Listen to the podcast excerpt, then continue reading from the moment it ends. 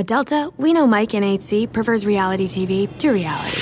So we provide more than 1,000 hours of in flight entertainment. On the next flight, 8C is Mandy, a foodie. So we offer all types of food options. Because at Delta, everyone flies their own way. Delta, keep climbing.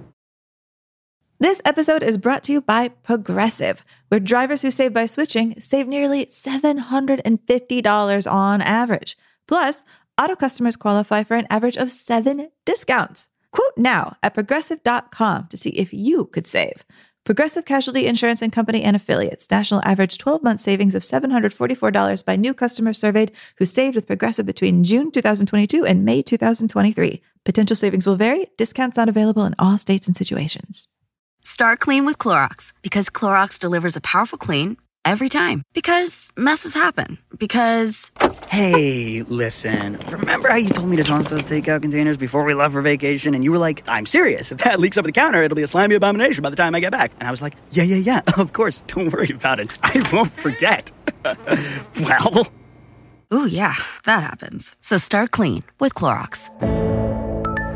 Use Clorox products as directed. Rinse after use if in contact with food surface. The year is 2019. And don't worry about that bear.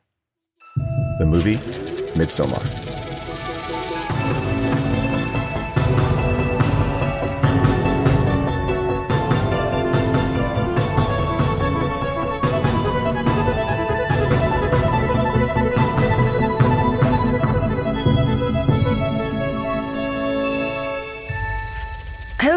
Everyone, and welcome to Unspooled.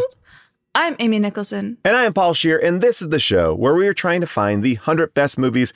And when we do, we are going to send them into outer space. Last week, Amy, you and I spent a long time debating, horse trading, adding and subtracting films from our list of 100 films.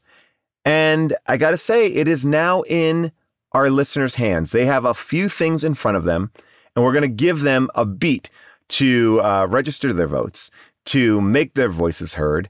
And next week, I think we should have a, a kind of another look at the list, a list that has now been peer reviewed, and uh, and see where we're lacking, what we want to be focused on in the future as we kind of uh, move forward with the show. Yeah, yeah, to actually take a real exhale. It's been a while since I think I've combed through what would we call it? The great end of season one coal where we Yeah. just like just absolutely savage and destroyed the AFI list. Well, I was very surprised last week to find out we didn't have any animated films on that list, and I think there are a few fun gaping holes in there that Fun we can gaping kind. holes. Is that the name of your movie? Well, that's uh, that's actually a, a reference to Midsommar uh, and the bear, but uh, we'll get to that in a little bit. Uh, but you know, yeah, I'm excited to kind of break it down, but I really want to take in everybody's uh, response to it. So we're gonna give it a, like a little bit of an extra beat. But in the meantime, We got a new season, baby. That's right. We are revisiting a topic that we have already talked about twice on this show horror. People were so angry the first time we did horror. That's it? That's all you're doing? And we've we've kept our promise. We've come back time and time again. There's plenty of horror out there, plenty to talk about. And I am so excited to be starting off this new series with Midsommar. Uh, I got to tell you, I didn't see this movie. I told you that early on. I was nervous about it. And I got to say, before we get into talking about it, not that bad. Not that, uh, not No, as not fucked up as I thought I would be. okay. So not that bad, as in good. Not not that bad, as in not that. No, it has nothing to do Okay. with quality. Yeah. Just in that my fear of watching this movie was uh, unfounded, I would say. You know, Wow. it's, it, yeah, uh, like uh, like Devin writes, it's it, it's not as scary as Hereditary, and I think Hereditary, like I said, really messed me up. So if you are a person who listens to this show and you're like, well, I don't know if if this is going to be for me. Those movies seem really scary. The poster seems really scary. I'm here to tell you, it is disturbing and bizarre and artful, but not like uh not frightening. I don't think it's like a a shock you kind of movie. It didn't mess me up. Again, I was I was really bracing to be messed up, and I was actually it's a beautiful movie. Well, then I think my challenge for uh, this kickoff of season three, for this return of the season of horror, which I think that, that that's all sort of lovely. I think there's something very uh, Swedish in what we're doing, returning to the same amber fields of skeletons and creepy things that go bump in the night every year. It's what we do, Paul. It's it's our Yes. community. This is our tradition. It's our solstice. That I want I want my goal is to have a movie in this series and know that does fuck you up. So thank you for this challenge. Well, there you go. I mean, look, I can take a lot. I can take a lot. I don't know why that one hit me the way it did. It just really got me. Very rarely do movies get me like that, but sometimes, sometimes it gets under my skin. Like uh, Raw. You've already seen me get affected by movies that mess me up. Raw Yeah. got me messed up. But I never I get won't tired watch of it. I never get tired of it. You know, Yeah. I mean, your fear is to me this source of joy and delight. It makes me smile, you know, pretty much just like watching this clip from the most famous folk horror movie before Midsommar. Oh, no, not the bees! Not the bees! Ah! Open my eyes! Eyes! Classic episode of How Did This Get Made? By the way, we should re-release our Wicker Man episode. Uh, you know, come on. Can't beat Not the Bees, Not the Bees. And how I really held off on asking Nicolas Cage about that when we did our movie together. Uh, I really wanted to. I got a lot of other great stories, but not about Wicker Man. Um, this has a lot of similarities to Wicker Man, but I guess we should get into it, right? Should we just should we uh, should we just dive into our our own fall solstice celebration of horror and just unspool it. The year is 2019. Donald Trump becomes the third president to be impeached. Prime Minister Theresa May formally resigns amid the failure of the Brexit negotiations. Dozens of people nationwide are convicted of bribery charges to get their kids into college. I'll remember that. And the Amazon rainforest, the Notre Dame Cathedral, and all of Australia are subjected to devastating fires. Scientists capture the first photographic evidence of a black hole, and the hot films of the year include Avengers Endgame, Parasite, The Farewell, and today's film, Midsommar. Amy, who's in it? Who directed it? What's it about? And what was on the radio? Midsummer! It is written and directed by Ari Aster. It is his second film after Hereditary, and it stars Florence Pugh and Jack Reynor as American couple Danny and Christian. Uh, Midsommar starts in winter when this couple, uh, Danny and Christian, are close to breaking up. Much to his friends' delight, they think she's really dragging down his vibe, except her sister dies by suicide and takes her parents with her.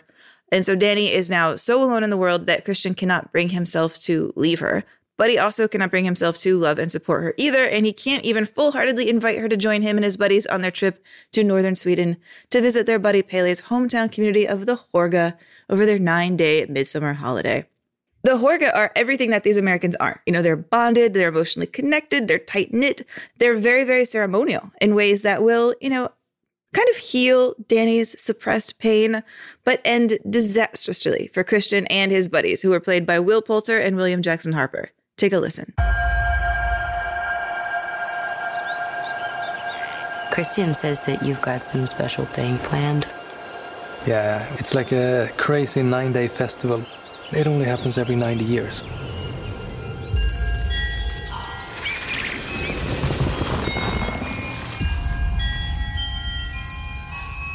Hi.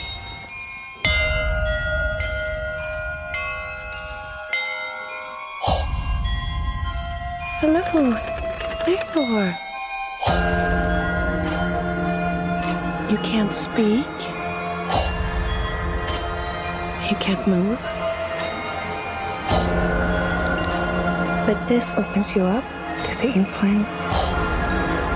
And it breaks down your defenses. Midsommar was released on July 3rd, 2019, which is technically like a week and a half after Midsummer if you want to get very specific about it, but it is fine. It felt like it immediately bedecked the world in ominous flowers. Uh, fashion wise, I feel like we're still kind of living in Midsommar's influence, and music wise, that whole summer was under the influence of just one song, a hit that was number one in pre summer, midsummer, and late summer. Paul, do you remember what this song is? We have played it on the show before. No. Ah, here it comes. Yeah, I'm gonna take my horse to the old town road. I'm gonna ride till I can't no more. I'm gonna take my horse to the old town road. I'm gonna ride till I can't. no Wow, the birth of Lil Nas X. I mean, that really, when you think about where that started, it should have just been a flash in the pan, right? That should have been one and done. Oh my gosh, remember that guy? And literally last week, he is getting statues at Madame Tussauds.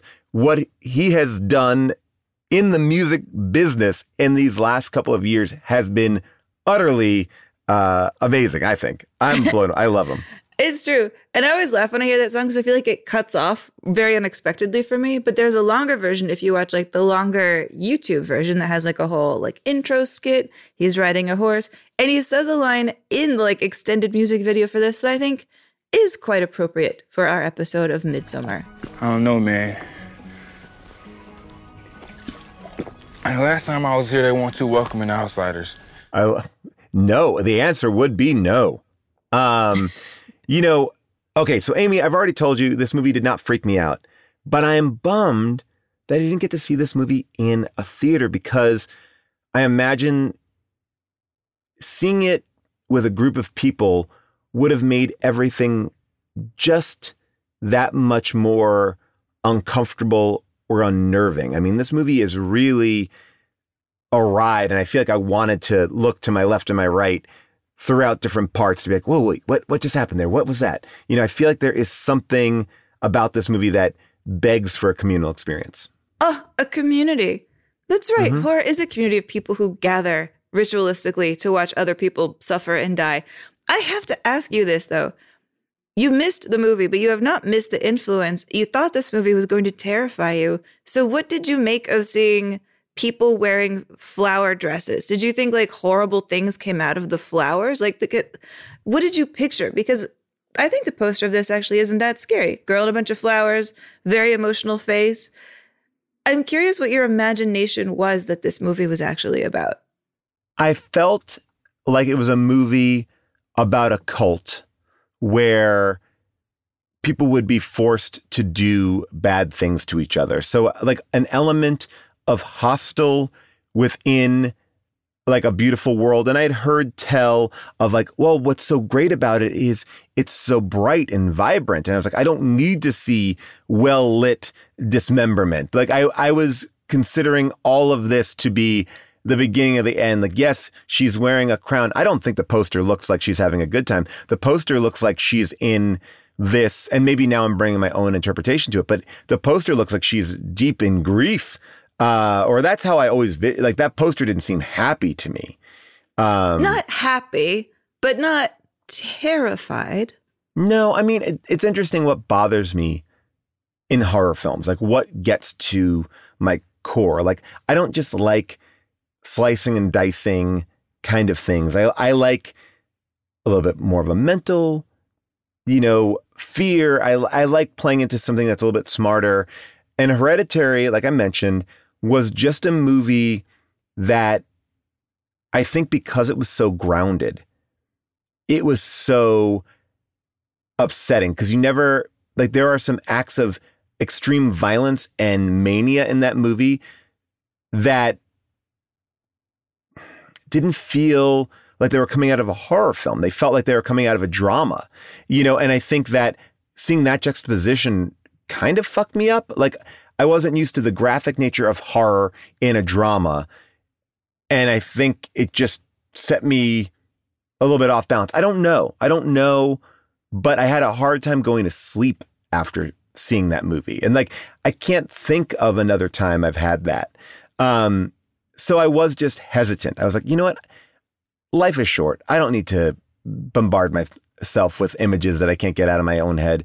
But I will say, shame on me, because this movie is stunning and it's beautiful. And I do think that using the term horror to describe it is a little easy. Like it's not necessarily a horror film. Like I think this movie is an amazing meditation, meditation, uh, but you know, on grief and and how we deal with grief and and toxic relationships.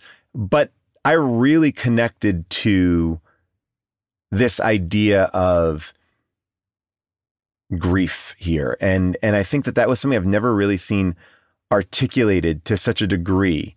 And I think putting it in this horror movie context made it really fascinating. We talk about community in the beginning, like I wanted to watch it within a community. I think this movie is also about that. Like, who is your community? There's so many things going on. I don't want to jump the gun, but I just want to say I've always liked Florence Pugh. I don't know why I've liked Florence Pugh. I, I saw her in Little Women, you know, saw her in Black Widow. I'm like, she's great. She seems cool as shit. She's cooking on Instagram. She just seems like she doesn't take any shit.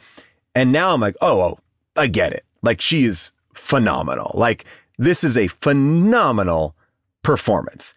And then I was equally blown away because I don't think I even realized uh, that she was an American. And I've watched YouTube videos with her. I didn't even, I don't think I put the whole thing together. And everyone but William Jackson Harper is not American. That blew me away too. This movie, that watching the special features afterwards really like was another level of whoa. That's like the first time when I watched The Wire and I saw Idris Elba speak. I was like, what the fuck? What is this? What happened?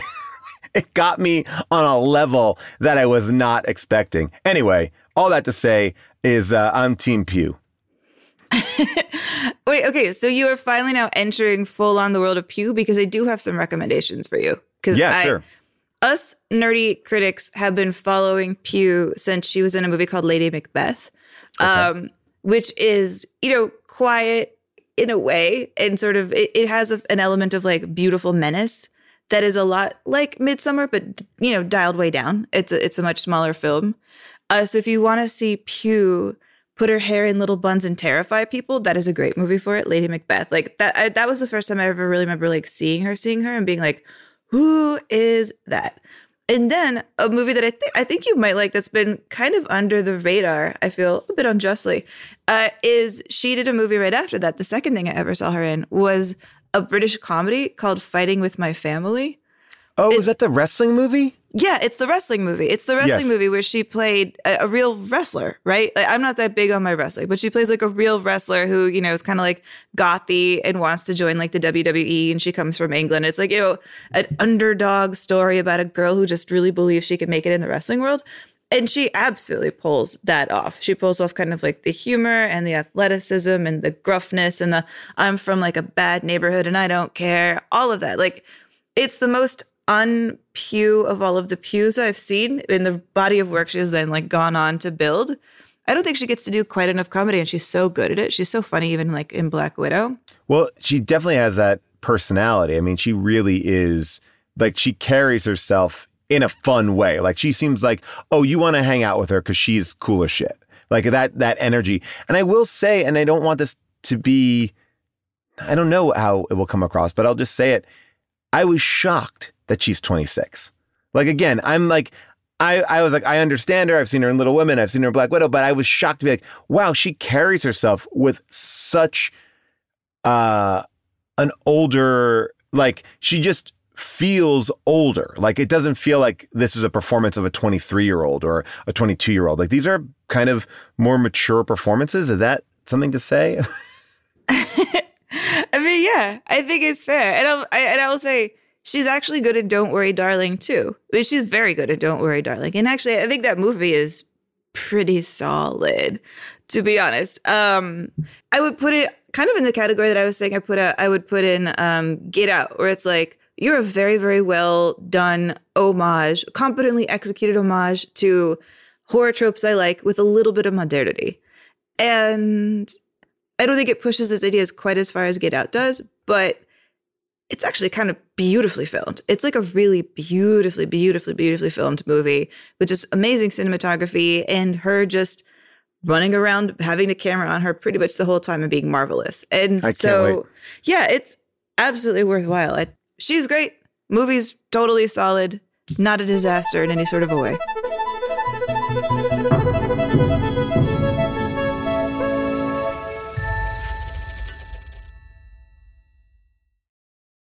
At Delta, we know Mike in 8C prefers reality TV to reality. So we provide more than 1,000 hours of in flight entertainment. On the next flight, 8C is Mandy, a foodie. So we offer all types of food options. Because at Delta, everyone flies their own way. Delta, keep climbing. Life is a highway, and on it there will be many chicken sandwiches. But there's only one McCrispy. So go ahead and hit the turn signal if you know about this juicy gem of a detour.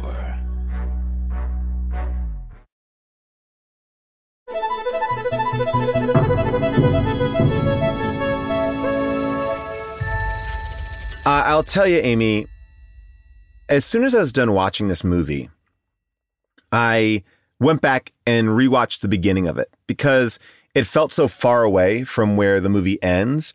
And I wanted to see how it started.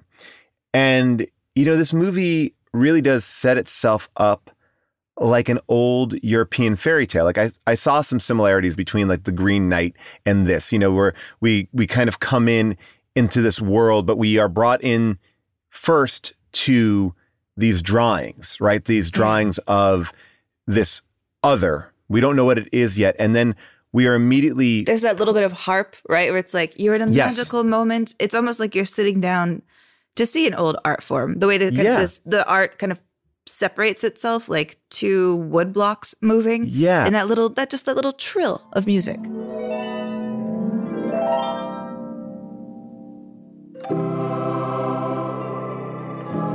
Yeah, you're kind of like being introduced to this fairy tale story, and then you're immediately pushed in to cold, dark, you know, this this world, this kind of unforgiving world, like where you know, when you see it, it immediately feels heavy to you. It's like you're putting on heavy coats. No one's really out. There's snow covered houses. Uh, The trees are dead. It's you're lifeless. in this it's lifeless. stark and lifeless. And, you know, that's really how we meet this character that uh, Florence Pugh plays. She is in this moment where it feels like she is stagnant. You know, she is frozen in time, dealing with a family issue that we know a little bit about, in a relationship that feels like it is, you know, struggling to survive. This is like the last gasp of air. And I think this is something that actually comes up obviously throughout the the entire film of of life, right? And I think we're we're entering into this movie in a moment of of death, right? Trees are you know, everything is dying, everything is is done and it will be reborn. But that's such a fascinating way when you really look at the bookends. I think that sometimes movies like this, it's really important to look at that because you can get so far away from something that you forget, you know, how they brought you into the world. And uh, right, because if you look at that art, you know, especially now that you've seen the movie, when you go back, you see that it basically is the whole movie. It's just a mural of everything that's going to happen. There's snow, there's a maypole, there's a bear. It's ritualistic. It's kind of like it's like the movie sits down and says, "Let me just tell you the plot because this is a thing that happens here. This is a thing that happens every 90 years. This is just the story. The story is how is going to unfold the way that it always has in this Right. community and we don't mind telling you because this it's not a surprise to most of the people in the movie what happens because it's what's supposed to happen. And I am curious like when we have all these like trees uh, do you think the first set of trees we see, like the really thick ones, do you think we're in Sweden for that? And then we've switched to America? Is it like showing us the season there and then the season in America? Or is it all America, all those big trees? I think this movie is so lush that, you know, it feels almost like the general sense of winter. Like wherever there is winter, like I don't know if Sweden gets winters like that. It feels to me very much yeah, like, you know, Detroit, Michigan, like that kind of like, you know, a, a suburban town that gets a very, you know, heavy snow. I, I think there's uh, a connection to that with every place. And I think that you need to start off with those dying trees because when we are brought into this world, it's so different. Like if we were brought into that same field in the winter that they the movie primarily takes place in, this like little town, this village during the celebration, that would be something. But I think it's more just general to be living in this. It's a great way to show death. And you know, when when they when they show her parents for the first time, of course they're dead, right? Of course they're dead. Like, but like I didn't notice it the first time, but rewatching, I'm like, it it's all there, but it's like what how do our brains want to interpret it? Like they're too still. I didn't even think about them being dead. Of course they're not dead. Like, but Well, it's funny because I almost think the dad looks like he's still breathing. Like I think his chest is rising just a little bit, which to me makes it worse. Like she's worried and she knows something is wrong and she's calling them and it's almost like there might have been time for it to be different, but she didn't know. Like the idea of like calling and somebody is about to die but they haven't died yet, that sounds even worse. Yeah, that's a terrifying place to be, but that's also where I think all these characters are, right? We have you know, when we meet Florence Pugh's character, she is really struggling, right? We we are told through some exposition that she's been dealing with this sister who is bipolar and and it's it's clearly frayed her. Like she seems broken. You know, the relationship that she's in seems broken. It's these last moments of, you know, of this life. And if maybe it is the father taking these last breaths because it everybody else is mirroring that. Like everything is on these last moments and last moments of college before a thesis. Like these everyone is in a moment of it's it's coming to an end. And what decision do we make after that? Yeah, and this idea of not recognizing it or not wanting to recognize it because we get that phone call that she makes to to um to Christian right at the beginning, where it's like this is one of the things I really like about like Ari Aster and his cinematographer and their filmmaking is like the confidence that they use the camera with. They just keep the camera on her face for the most part in that first phone call, where we know that she's terrified. We see that she's crying, but her voice is just trying to act normal. And yes. he doesn't know what's happening exactly. You know, he knows that's not great, but he's like, I'm eating pizza with my bros. Oh, I didn't even know we had plans. It doesn't seem like they did have plans. He's he does ask how she's doing. He kind of checks in. He's not like totally heartless, but he doesn't quite understand what she's feeling at that moment. And she doesn't tell him. Like, she really specifically doesn't trust him to know exactly how bad she's feeling. And then she, you know, gets on the phone with her friend and she's just like, I don't think I can lean on this guy. You know, she's really like, Am I asking too much out of this relationship? What if I'm scaring him off? What did your sister write? Mm just some ominous bullshit like she always does and it's torture and i lean on him constantly for support. Like what if i have overwhelmed him and he thinks that i just have too much baggage? Well if that's the case then good riddance right? No not if i i went too far if i leaned too much. You didn't. He should be there when you need him. Yeah but what if i need him too often and it becomes a chore? Then he's not the right guy because it shouldn't ever be a chore. Would it be a chore if he leaned on you yeah, but he doesn't ask me for anything. I've never even seen him cry, so I'm the only one that's leaning. I mean, that's a scary place to be in in a relationship where you feel like this is supposed to be my person and I I am I feel like by being me I will drive them away. Well, I think there's something really interesting about this reveal, right? When you read some things online, I, I, people are very quick to say, well, it's a toxic relationship. He's a bad guy. And I think that two things can be true he can be exhausted by this roller coaster, being on this roller coaster with her. And I think when I first meet him, I have a lot more sympathy for him because I see him as someone who is dating someone casually in college. It's not until probably about 45 minutes into the movie where it's revealed they've been dating for four years. And then I'm like, whoa, wait a second. Okay. Now I can also see the other side of that where it's like, oh, for four years you have been maybe at the beck and call. Like I there's something about that character where I think we're very quick to be like, he's selfish, he's this, he's that, but also, you know, he's been riding this roller coaster with her. Cause it's not about it's not about where she is. Like she doesn't have the problem, but she is under so much anxiety from her family, it seems like, that it is all consuming. Like she can't she, you know, she doesn't have a place to go, but she also, you know, she is in desperate need.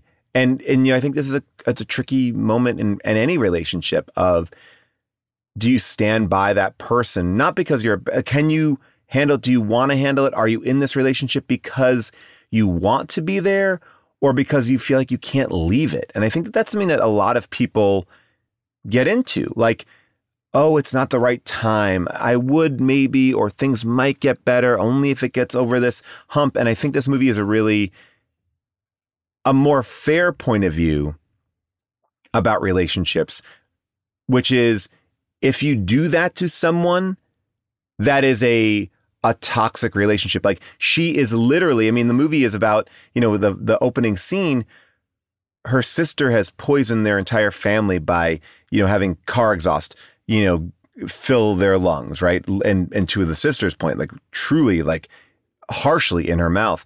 Yeah, Um, that terrible, like kind of zoom into her like glassy eyes, that tube taped to, taped to her mouth. And I was almost thinking, like during that scene of like the, the slow motion firemen walking all around this horrible house, it's got that sick violin song that just that, that it reminded me of the Dark Knight in the score. That kind of like everything is wrong, everything is terrible. You know that whiny violin sound, which puts my nerves just so on edge.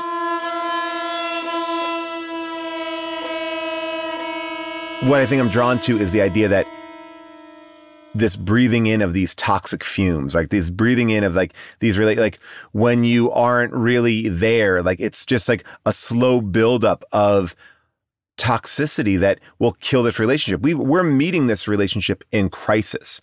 And we're meeting this relationship in a moment where he's already done and and kind of on the way out. Like he's planned this trip with his friends, and then you know, her parents and her sister die so tragically. And I'm sorry to spend so much time in the beginning, but I think it's important. Like they die so tragically that he's forced to stay in because he would be a real monster if he didn't. But because he's not really there and he can't like fake it, it actually is worse for her. So it's this idea of like, I think there's something really interesting about, I think, two themes going on. One, the theme of death and rebirth, also the theme of, you know, of acknowledging death that's not so apparent maybe maybe that's maybe that maybe it's both about death because it's like like a toxic relationship is just once you acknowledge it then you can move on from it but she's there neither of them are acknowledging it. She knows she's not getting what she wants from him so she's trying to be different. He is not getting what he wants from her but yet he still will do it but begrudgingly. So they both are unhappy. They both are giving up their youth. It's such an interesting moment like they should just pull out she would be better off without him because he's not giving her anything to even get over the grief it's just it's like a placebo or something. Like Yes. it's a placebo, but she's actually sick. yeah And and I mean, I really what I love about the way this is scripted is I feel like I get every single person's point of view on Yes. this. Like I get his friend's point of view. You know, you're bros, you're several rings out from this girl and her family tragedy. You don't know her parents, you don't know her sister. She's like a character to you in a way. Like this girl that your buddy's always kind of complaining about at the bar. You know, she's not really their friend. They don't know her very well. So of course they they have this perspective of like, we love our buddy, she's dragging him down. That's understandable, to be honest. Like if you if you don't know her, if you're kind of young and callow and you can't picture this, and you're looking out for your friend paramount. I, I think there is kind of an argument. Like if you love your friend, you want your friend to be happier. And you can take this simplistic view that this girl is clearly making him unhappy. And we So don't know though- anything about her. We really don't know anything about her, her relationship, their relationship. Like she is the most blank slate of any character because she is just grief and anxiety personified. We meet her in a moment of extreme anxiety and then we see her in a moment of extreme grief. Like, and then, you know, we very, you know, then she's really just an empty shell of a person, you know, and and and we see her start to come into her own. I think that's part of the the journey for her. But it is it's hard to figure out what she is like outside of this. We don't know. We're not given that much. No, it's true. The director's cut gives you a lot more detail about their relationship. I went back and rewatched all the added scenes, and there's a lot more. I think this movie is incredibly subtle in, but it doesn't need to be expositional. Like everything that was added is great. Almost like the way that if you saw a movie based on a novel, like, oh, okay, that lets me understand him a little bit more. And I and you get to see well, I guess to maybe your point, it may make the boyfriend a little bit more of a villain, like a little bit more, right? Because you know a little bit more about him um, and their Well, relationship yeah, like we together. hear her like really going after each other about the guilt they feel. You know, like the way that they he misinterprets what she does or he adds a layer of interpretation. Maybe he's right. We don't even know exactly. But like well here's a fight that they're having um it, this this this deleted scene takes place like after that first lunch where she's like picked flowers and given them to him. And now it's nighttime, which is that's another weird thing about the deleted scenes is like there was a whole sequence that took place at night and I think it's very smart that they deleted that so that the whole movie can just take place in this like disorienting sunshine. But here's them arguing. When you casually gift me an impromptu bouquet of flowers, that just makes What me think how and when am I supposed to pay that back? Everything you give me is a reminder that I'm not doing enough for you in this relationship. What, at lunch? I picked those on a whim. Oh, don't try to tell me that you had no ulterior motive. Yeah, what- On what your motives do I birthday, have? the day after I didn't get you something? Are you being serious? Okay, fine. Play the wounded party again. Like okay i've been nervous to say this but maybe i will just say this now. Uh in a way a weird version of this happened to me. Like Really? my kind of. My dad died really suddenly you know right before my senior year of college. And my boyfriend at the time drove down to the funeral and held my hand and told everybody i was going to be fine and that he would take care of me and then uh, when I got back to college, I found out that the night before he went to the funeral, he cheated on me with one of our friends and we broke up because Wow. he kind of snapped. Like he just didn't think he could handle it. And I get it, honestly, because like when something really bad happens to you, and I mean, God, on the scale of something that this awful for Dani, like that awful, when you're young, the people around you don't understand and they don't know how to talk to you about it. And it just goes like untalked about. So Yeah. you can't get any comfort from your friends because everybody's just absolutely paralyzed. There's like I kind of think of like like grief like that as joining a, a club in a way. Like once you've felt grief like that, then you understand. But if you haven't felt grief like that, you know, and, and in, when you're like 20, 21, most people haven't had something that deep happen. There's, you know, nobody understands even where the door to that club is. So they just act like it isn't there.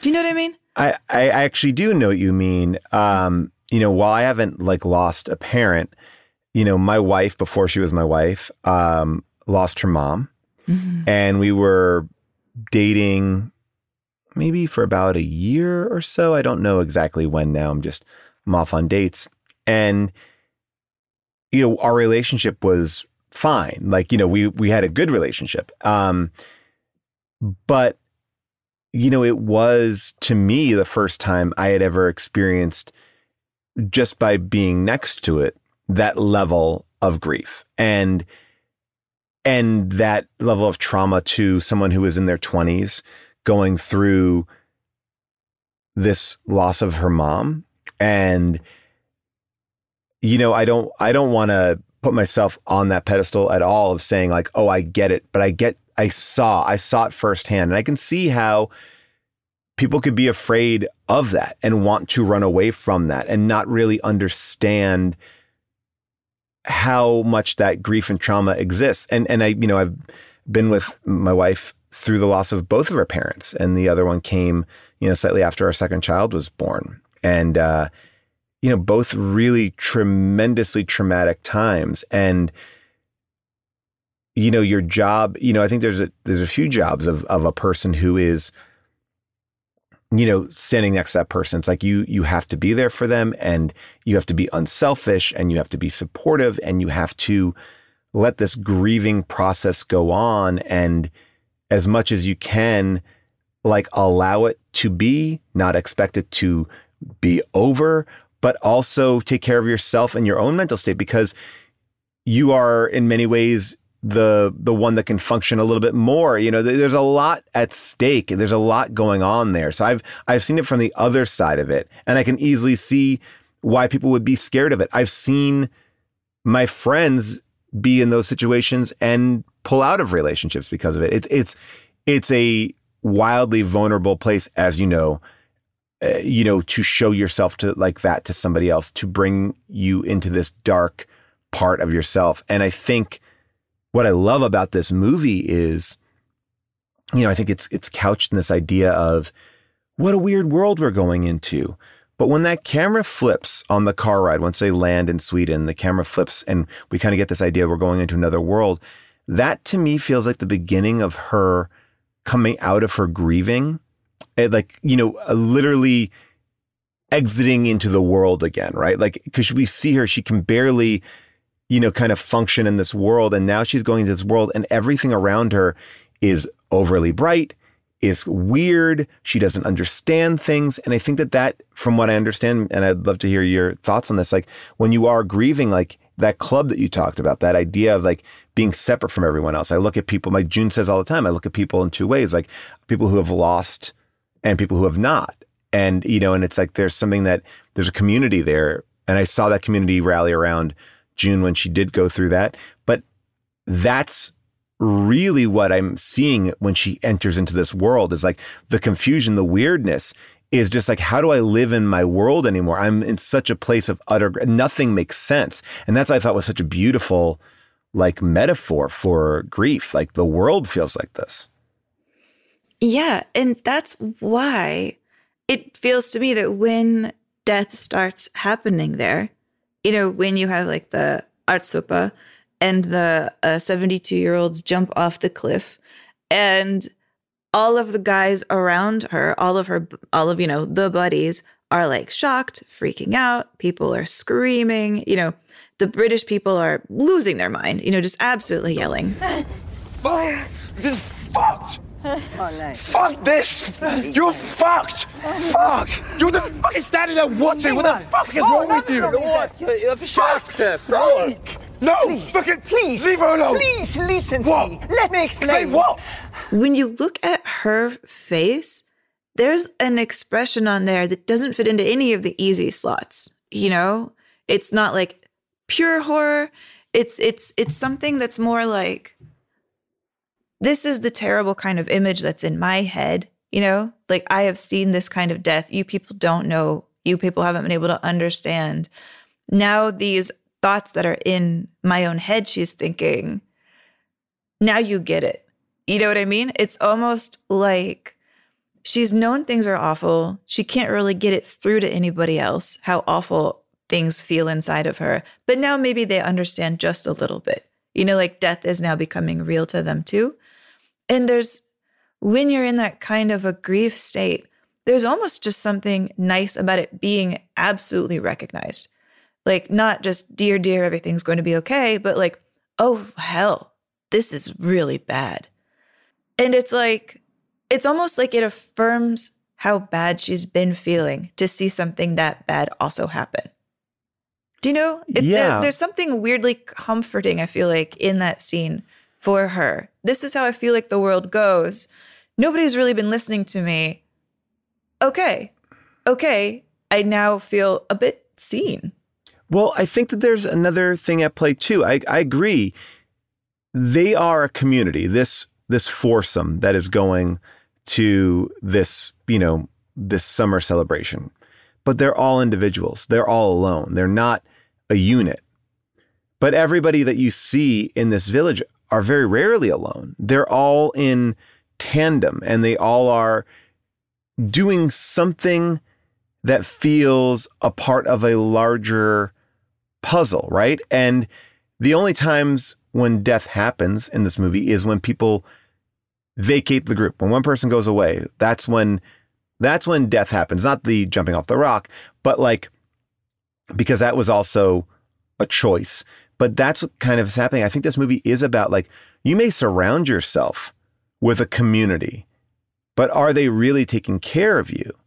And not to like jump to the end, but I will say that that that's really what she's going through. Like this odd world, like takes her in. They em- they envelop her. They grieve with her. They experience what you just said. Like they they see her grief, right? And that is what you're saying. You know, a lot of people who are younger don't and can't do.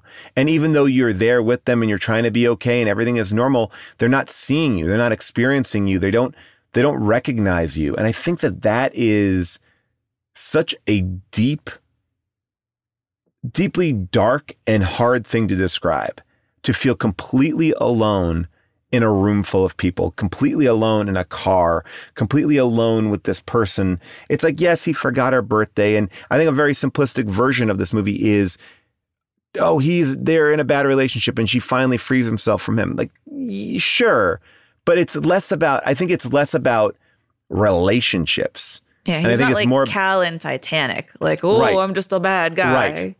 It to me, it's about family and community. And I think one of the things we struggled through in the last three years was the lack of community. It made people go insane. It made people feel nuts because we didn't have like how do we how do we get this community? How do and, and I think some people have lost friends. I think people have leaned into different friends. Like who are the people that are really there, or who are the people that I just that are just like bodies? And that's okay. You can be surrounded by bodies, but you also need some real people too. Like, and I think, you know, when you are in college in this part of your life, this moment may push that to the front. Like, who are the people that are really my ride or dies? Not the people I just go to the bar with on Friday, right? Or the person who's like, oh, that's fun to hang out with. I like them. They're a good boyfriend. They're a good girlfriend. Like, that, that grief makes you have to say, like, no, I'm here because it's not easy. It's hard to be with someone with grief. Yeah, As it's being- so and yeah. hard. And it's I mean, not, that, that's that's yeah. why I think I feel so much sympathy for Christian too, because there's not a roadmap for that. Yes. And I kind of just want to give a tiny shout out to like um my boyfriend uh, Robert, who I started dating after that at, at in college. This is my senior year boyfriend who I started dating after the guy uh, who um, broke up with me, um, because he just couldn't handle it. Like that guy, greatest guy on earth. I will like adore him for the rest of my life because he really got it. He got that I was like upset and unhinged and couldn't really talk about it. Right. And like the the bond I feel for that guy for being able to, you know, ride or die with me that the rest of my senior year, he's like the hero of my lifetime. Uh honestly. But um but what the Hårga do, you know, they're what I think this movie is about, in addition to all of those things, is it's about empathy and their way of dealing with like pain or grief is to echo it back.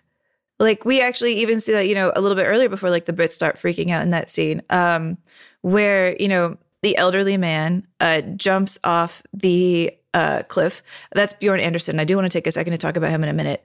But first, like, you know, he jumps off the cliff. He jumps badly. He lands on his ankles. He doesn't immediately die. He is in pain.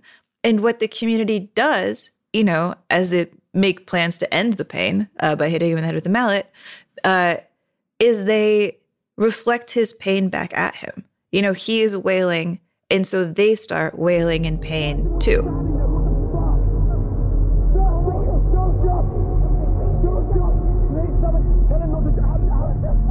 No!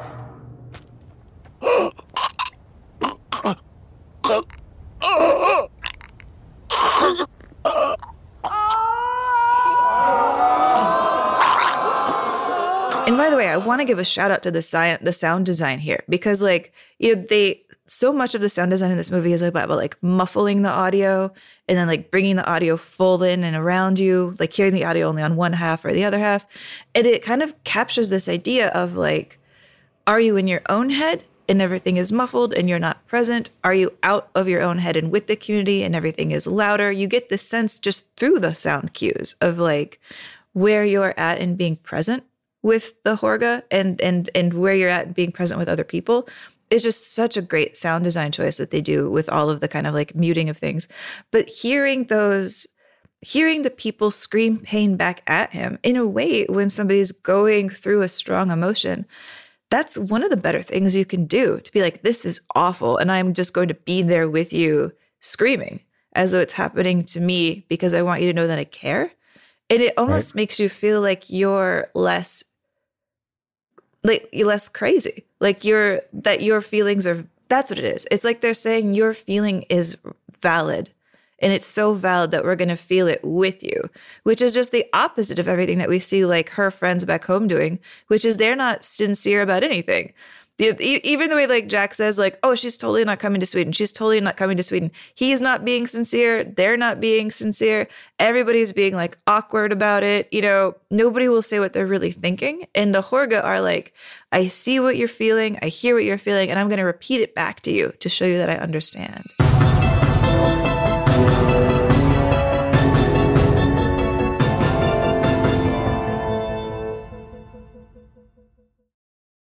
Is there such a thing as a traveler? Not a Delta. Because we know on one flight, Mike in 8C prefers reality TV to reality. So we provide more than 1,000 hours of in flight entertainment. While on the flight after, 8C is occupied by Jen, whose favorite snack is tea. That's why we provide fast, free Delta Sync Wi Fi available for SkyMiles members, because at Delta, we know. Refill? Everyone flies their own way. Delta, keep climbing. Free Wi Fi available on most domestic flights. Terms of use apply. Life is a highway, and on it there will be many chicken sandwiches. But there's only one McCrispy. So go ahead and hit the turn signal if you know about this juicy gem of a detour.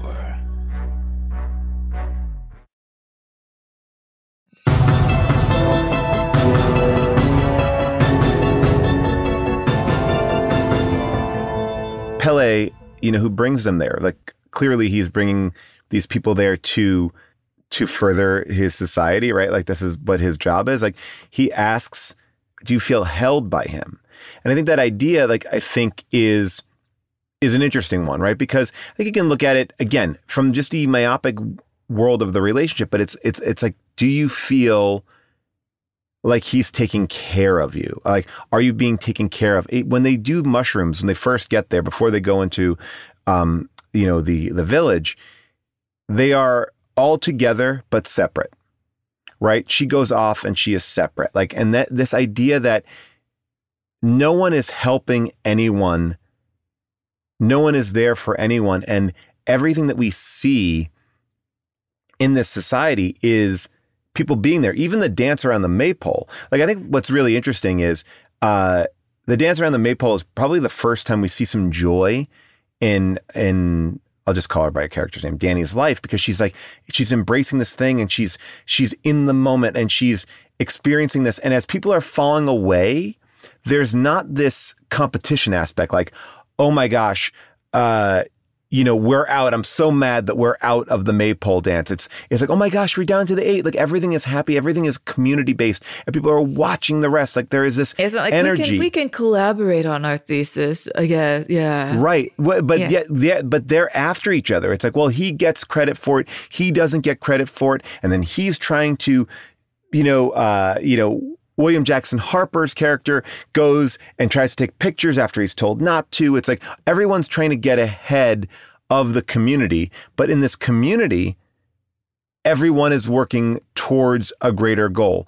And that goal is sacrificing yourself. That goal is, you know, um, bringing people here. Like there's so many elements about the greater good. You know, going back to Star Trek 2, the needs of the many outweigh the needs of the one. And, um, you know, and that I think is an idea that's such a, an interesting concept. Like, you know, we, we are surrounded and we're in worlds always by people who call our, each other friends, but are they there for you? Are they truly there for you? Or they just want to hang with you?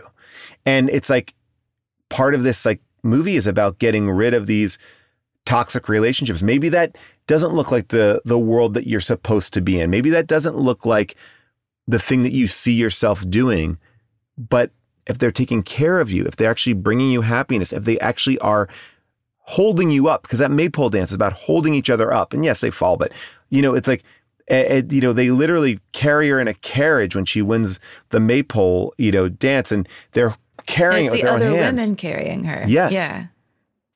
You know the these other women are surrounding even in the scene where where uh, her boyfriend is seduced and having sex with this other woman you know there are a group of women around supporting this inception this you know you know conception whatever it is pushing on his butt, comforting her, holding her hand and singing. And it and I like how Ari Aster like builds that scene in a way where where the woman starts singing, it feels like it's coming out of nowhere and he's allowing you to laugh because it is super strange. Yeah.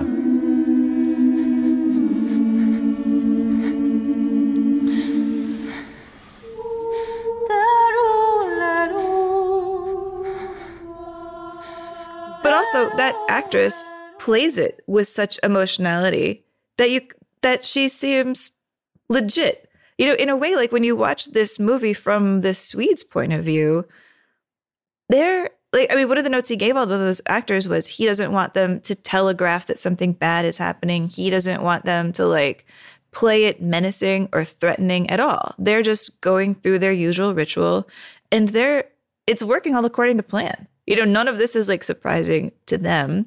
They're just a community. And like he had actually a lot of the uh a lot of these extras, you know, they they like did workshops together, they meditated together, they did all these like kind of group building exercises to learn how to watch each other and start like silently communicating as one.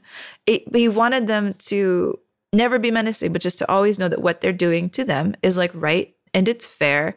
And I do find it fascinating that when I went through the credits list, they are all Swedish. Like they're all Swedish. And they shot this film in Hungary, but the actors he brought are all Swedish. There's not even like a hidden Dane in there. There's not even like a hidden Norwegian.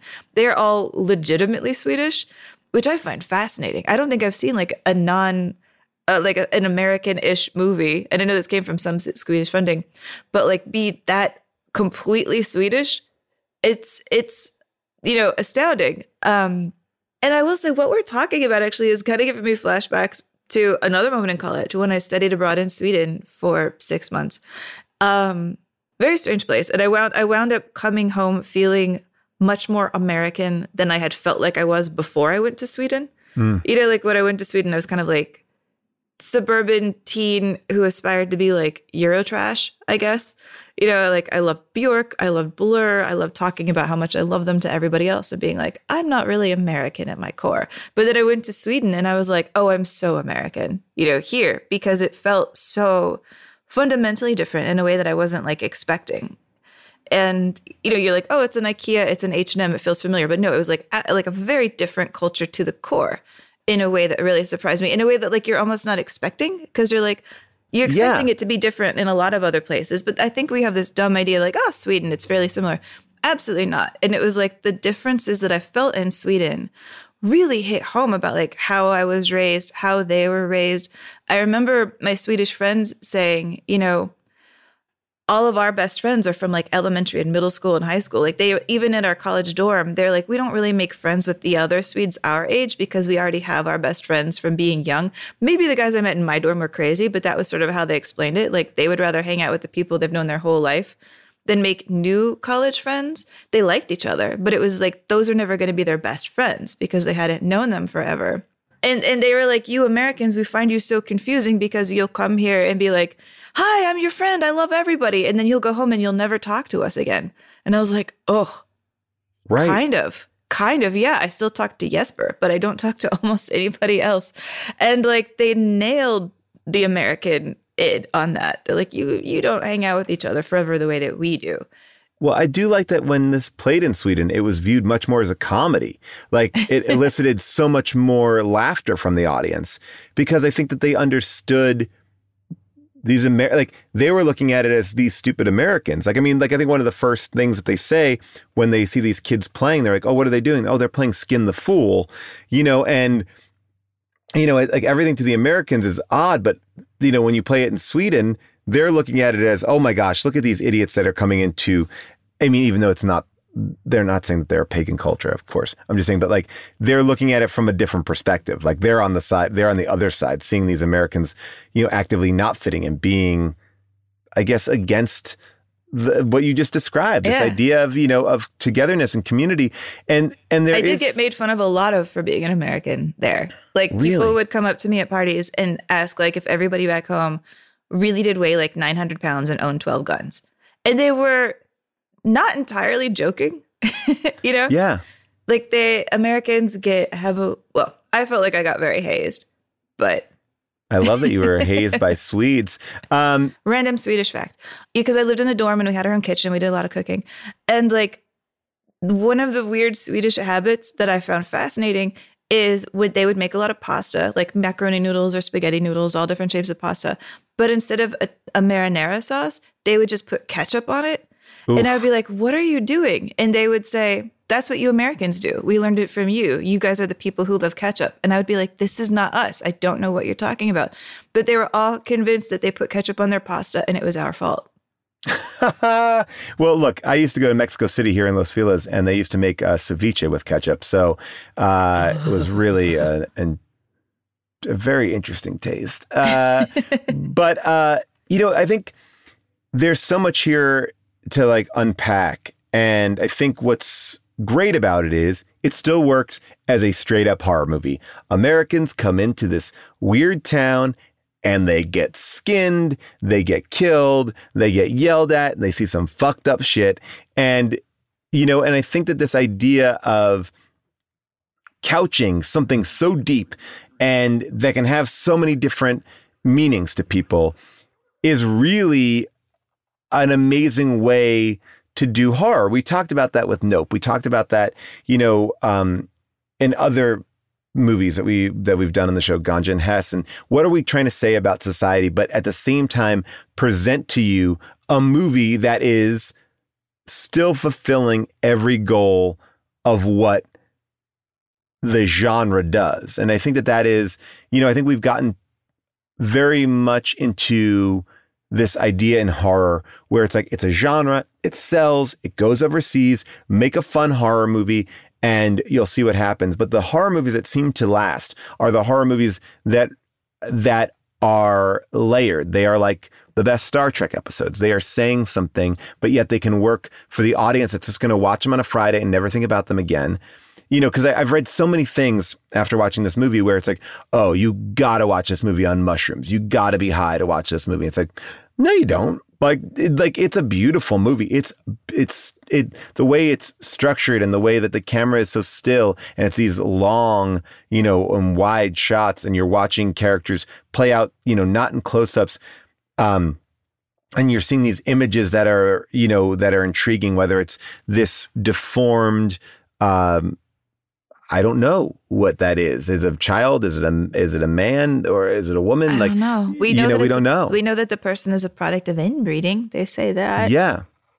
And you know, we see these we see these things so it does pay off on all that. So I do think it's it is also a movie that that really does know the genre and pays off the genre and pays off the genre in a way that is incredibly unnerving. Like, yes, in the director's cut, you will see how uh, what is his name, Mike, uh, gets completely killed and skinned, uh, you know, for uh, peeing on the the ancestral tree.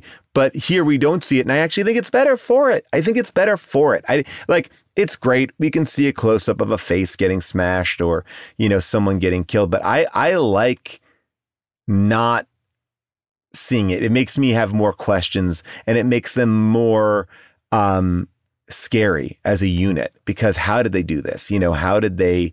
You know how I I like that idea. I think it just it, it makes the movie more scary, in my opinion, not to see it.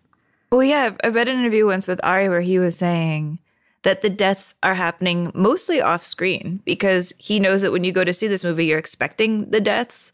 And so he's like, you know that they're coming. It's that makes it almost the dullest part. Yeah. Like, why am I going to show you what you feel like you're expecting? Let me show you the scenes that you are not expecting. You know, and and the research that I think is behind this film. I mean, people talk about like this the notebooks and notebooks and notebooks that like, you know, Ari put together to try to like come up with this script.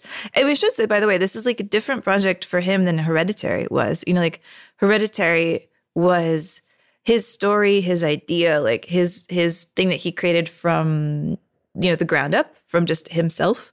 Uh Midsommar came because like, you know, some Scandinavian producers were like, "Will you make a movie that's like Hostel but in Scandinavia? And if you do that, we'll give you money."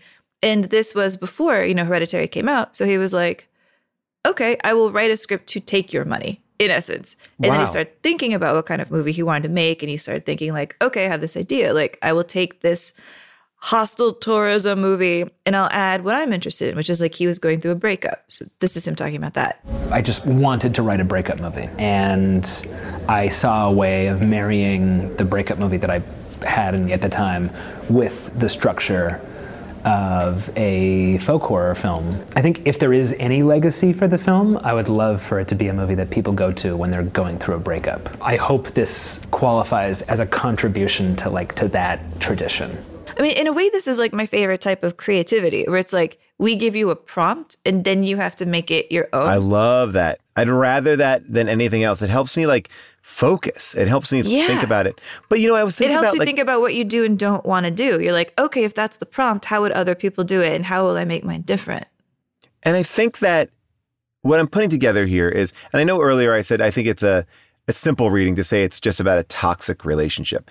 But I think ultimately most breakups, whether or not it's stated, yes, there's cheating and all that sort of stuff, but I think all those things are coming out of this idea that you have lack, you're lacking rhythm with the other person. You no longer are growing together. You no longer are in community with each other, right? And I think that that yeah, is it's almost like we have all these phrases to capture. You're not in step. You know, you're not Right. in sync. It's like where does it kind of get to the same meaning? And I think that to have the main character not in step in her relationship, but then also not in step with the world, because grief is, I think, the largest breakup you can experience in the sense that you have lost somebody that means so much to you that you forever feel like you feel out of step with the world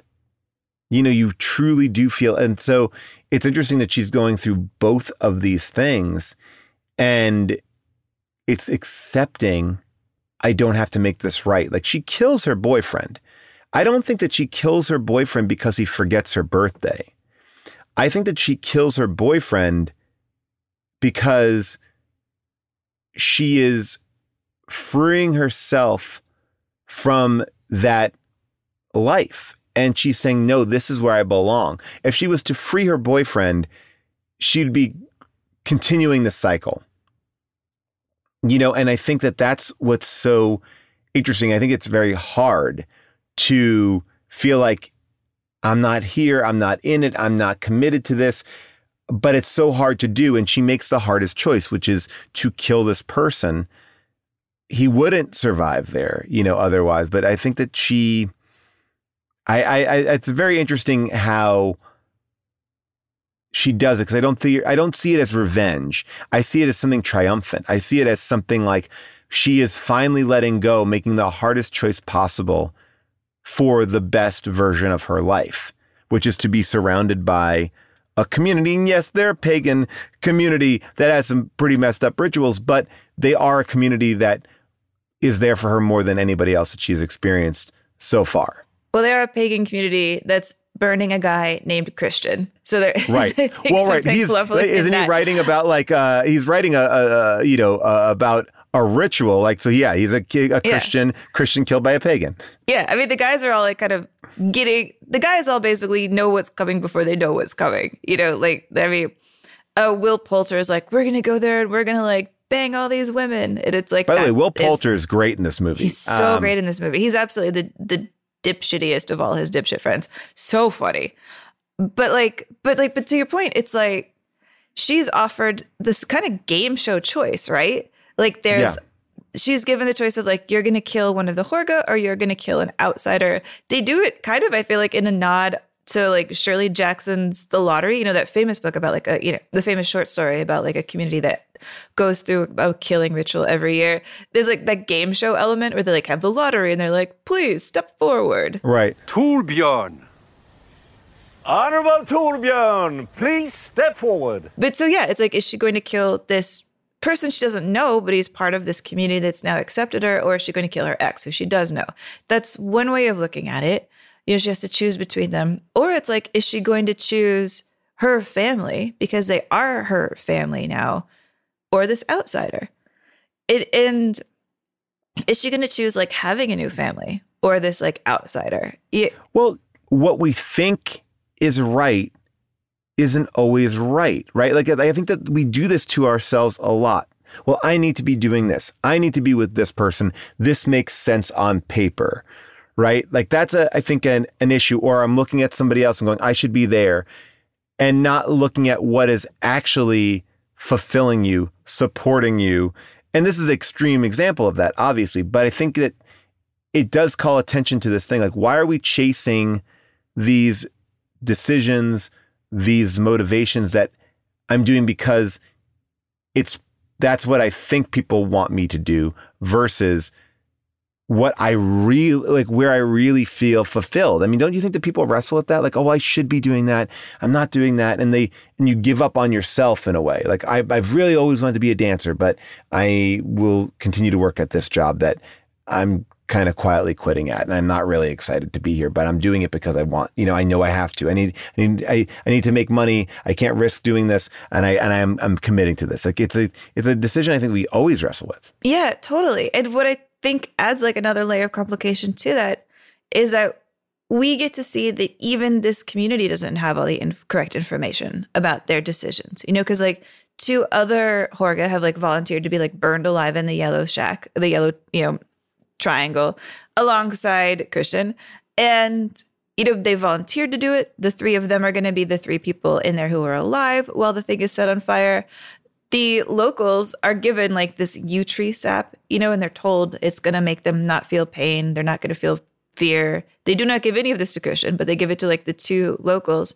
And yet, what we see when we're inside is Ari makes a point of showing that they still feel pain, that they've been kind of misled about the yew tree sap and they are still screaming in pain. And it, maybe it's not a lie. Maybe it's not misleading Maybe it's just nobody who's taken the yew tree sap and then been burned alive lived to tell people, no, you actually do feel the pain.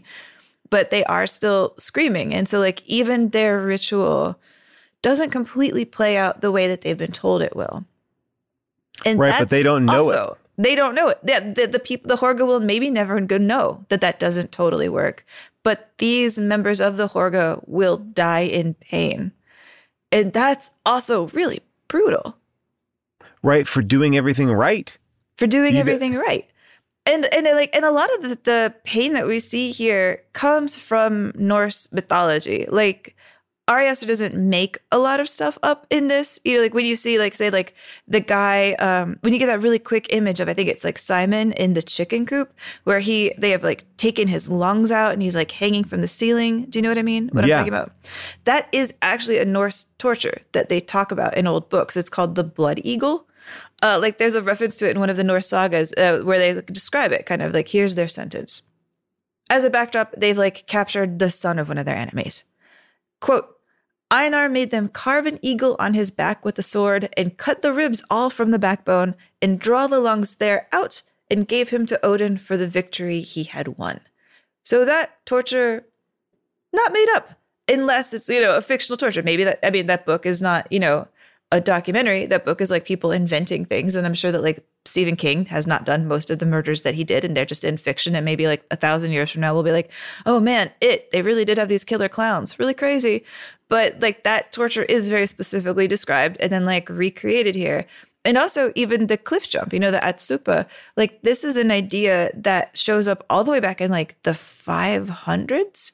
You know, there's this um, Greek book that kind of like this ancient Greek book that talks about this people way up north. And it says that, man, these weirdos who live all the way up there, they're so happy. They live so long. They can't even die normal deaths because they're so happy and they live so long. So what they have to do is they have to throw themselves off a cliff.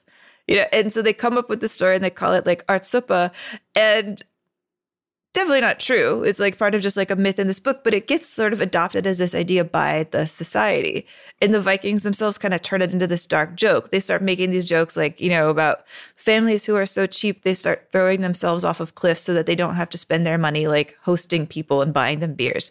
So it kind of has almost certainly, they're pretty sure, never happened, according to anthropologists. But it is an idea that has been described as being something that happens in this community for like 1500 years. You know, and they refer to like, you know, they refer to stuff kind of in shorthand, like, oh, that's just like an ättestupa. this idea hasn't gone away.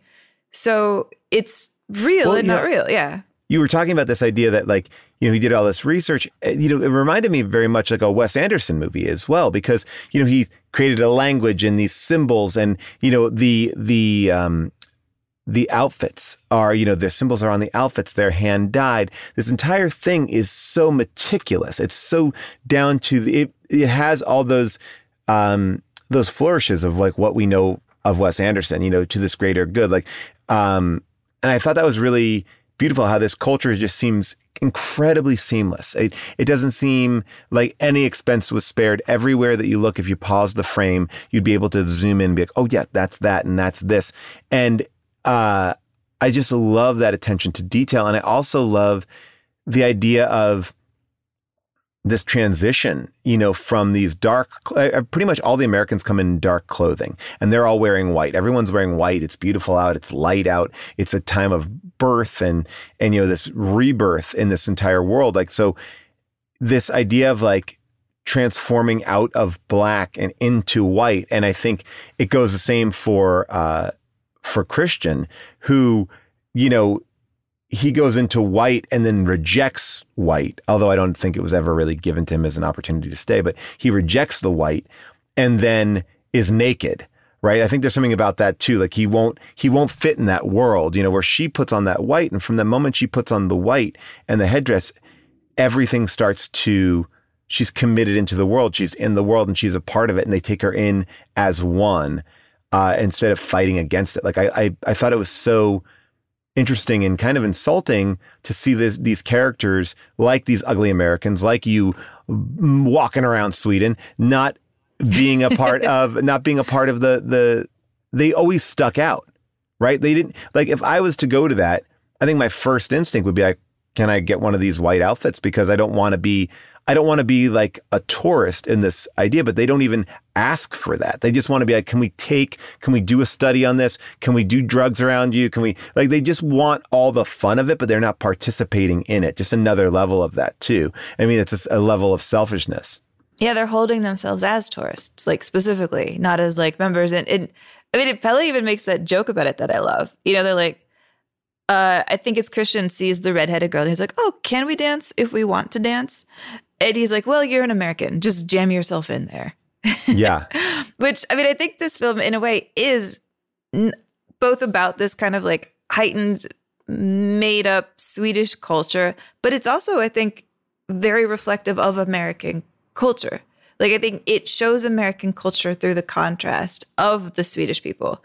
You know, kind of like how I felt when I was there. Like, okay, I see how different like our our country and our like way of thinking is based on what you're showing around it. It which is it's strange. You know, I think we have a lot of films that you know, like, oh yeah, we're Wolf of Wall Street. It's about American culture, blah, blah, blah, blah, blah. But this is like something different. This is just about kind of tenets in us that we take for granted. That is how we imagine is how life plays out that isn't necessarily true at all. The subtle stuff, not just like the we're going to be Wall Street traders and conquer the world, but like, oh yeah, this country is sort of based on like independence and fun and taking what you want and not expecting to have to like contribute to the community necessarily. Like that is part of our identity. And I think this film is very much about that while ostensibly being about a, another way of life. And even like, you know, we were talking like in our wrap up episode about finding new ways of telling stories and you know that idea of like what comes after the hero's journey what else what other ways of telling stories are there that we haven't thought of because we're just so steeped in ours and i admire that every time we see these murals you know that kind of describe what stories are going to happen like i'm thinking of the one um where it's like the panel of like the girl falling in love, making the pubic hair potion, putting the blood in the cup, a thing that we never see her do. We just notice that Christian's cup is slightly redder than everybody else. Right. And it's like, oh no. But the way that story is told through art, it doesn't even go the the quote unquote Western normal Western way that we're used to, which is like left to right. It goes right to left. And it's just sort of saying this is its own story. It's not even going to be told in the framework that you're used to. It's going to be told in the opposite direction. And that is the direction that is right here. It's like, I feel like even the order of those panels says that this is about getting inside the head of a new way of seeing the world. Yeah, and maybe this is a maybe this movie is about this moment when you leave college, when school is over and you enter into the world, right? Like this idea of like you now have control of your own destiny and you and what life do you want to live and is it a world in which you can you know fully breathe in or are you always going to be tight you know and i think that like i keep on going back to the idea of breath too like that idea of breath is always about like being in the moment centering yourself seeing what's around you. And i think that we all can be so tight uh you know about what we want and how we want to be that you know we don't allow ourselves to breathe. Even though the breathing is a little bit odd i don't know if i have a full full theory on it but i do believe that like that idea of like centering your breath looking forward and and who you want to be is something that you know on many levels this movie works you know life death it's it's everything. It's it's about literal death. It's about the death of relationships it's about the death of adolescence it's about the rebirth of a new person and a you know a a coming out party for a society that you know they are so committed to the world that they made that they will die for it. I mean, there's such, a beautiful. There's so many beautiful ideas in here. You know, are you willing to to be all in? Can you be all in for everything? And these people definitely are all in for their society. In, in that, whether that's burning alive, uh, taking people there, uh, you know, whatever it is, they are they are all there for each other. And I think mainly we don't really live like that, or not all the time. It's true. And actually, kind of that cycle you're talking about, it's really here in one of the casting choices, which is, you know, very subtle, uh, very, very clear if you're like a, a movie nerd like Ari is. Um, but it's the casting of the old guy who jumps off the cliff, Björn Andrésen, which is that I wanted to come back to in a second.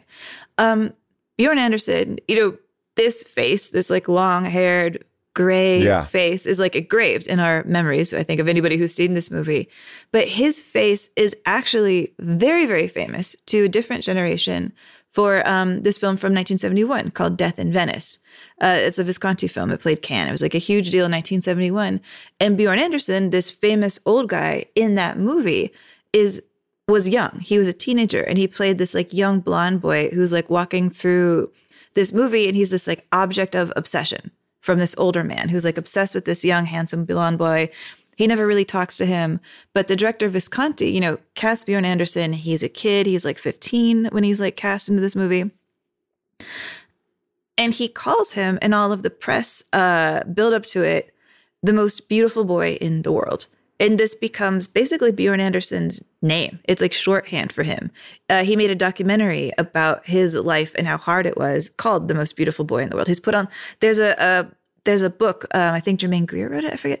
It's called The Beautiful Boy. And she used his picture and put it on top of that book. And he didn't even know about it. He was kind of mad. But like, that's this guy. He, like, he had just like this androgynous, boyish, high cheekboned, sad eyed beauty that has been so influential even to people who haven't seen this movie. Like his face actually in the 70s wound up becoming such this like pop icon face that he was a huge influence on anime artists all the way in Japan. Like he was like a huge sensation in Japan because they loved his face so much. And so when they started drawing boys, they started drawing more boys in anime cartoons to look like him. So you know that kind of anime guy face that's like young and handsome and Yeah. androgynous and boyish. That's his face, Wow. honestly. Like he kind of inspired that face. So to take this actor who's known for being this beautiful boy and then cast him as this symbol of age, you know, of of of having to pass out of this community. Like I feel like to Ari, that's like his in joke. You know, like, oh, it's Björn Andrésen. How Yeah. perfect is that?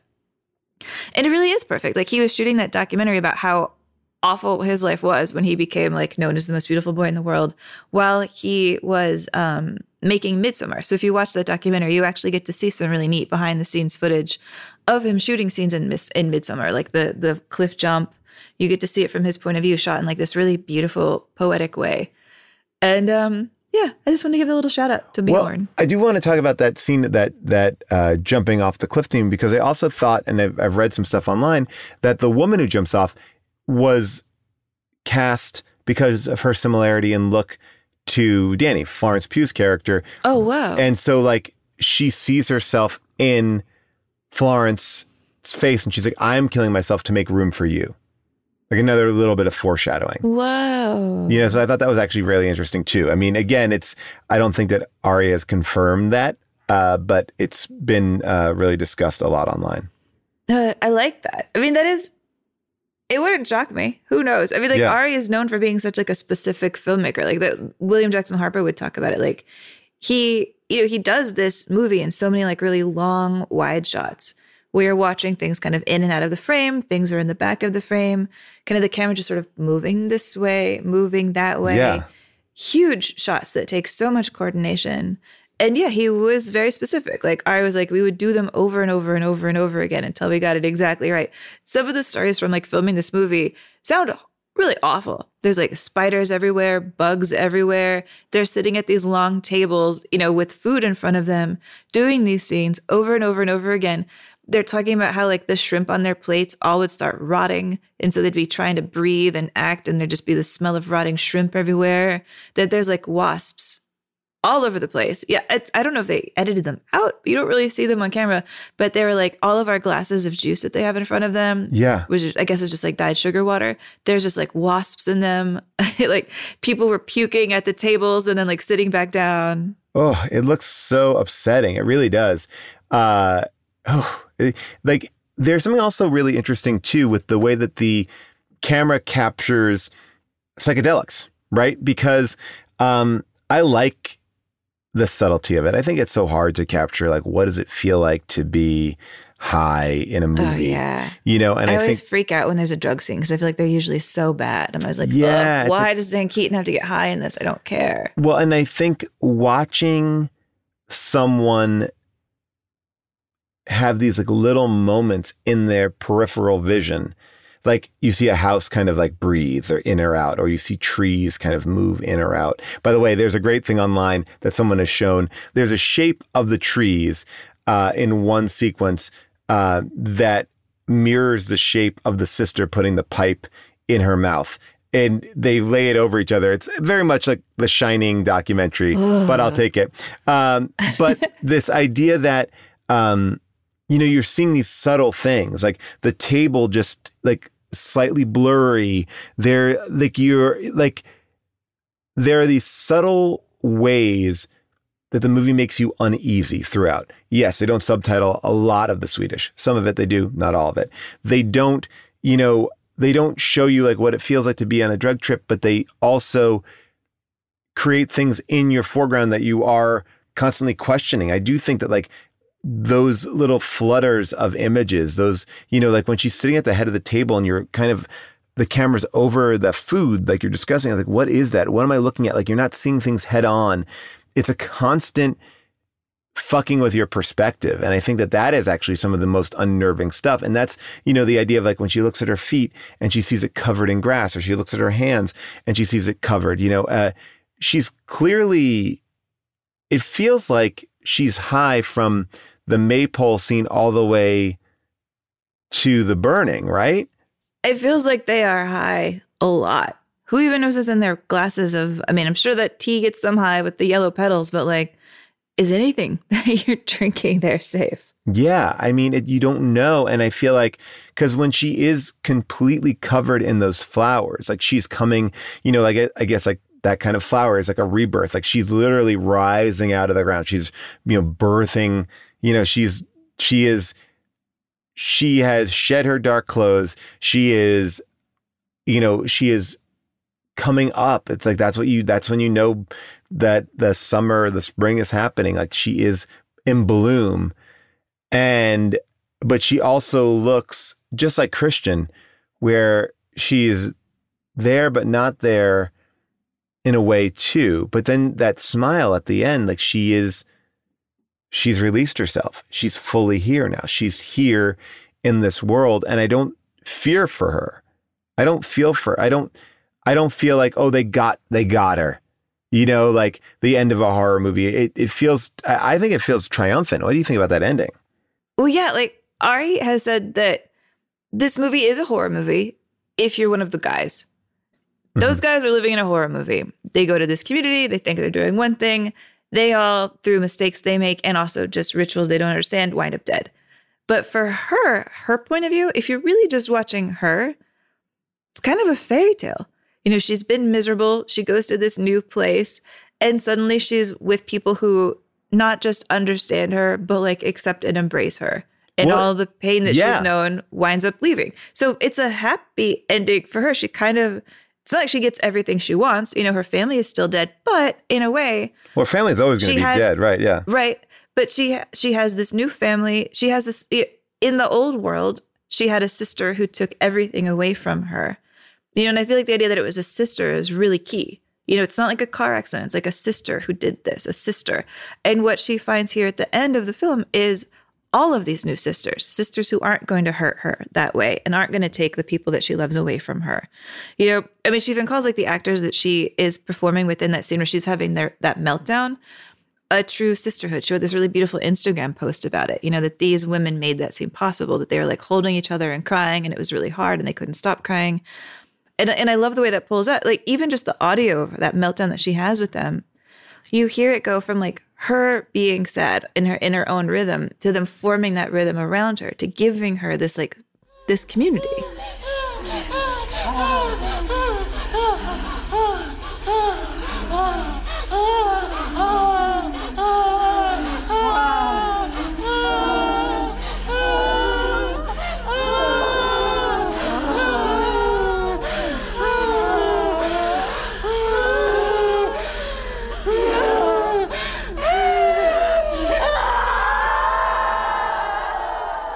And so it's kind of like she loses a sister and gains a hundred sisters. Well, Yeah. she gains that she she loses her family and gets a family back. It's like more than a sister because I feel like the whole community. It's like she gets Yeah. community, which is the one thing that she had. She even her connection to community with her parents seems frayed in the beginning, right? So she gets a fully functional thing, and I guess my argument is.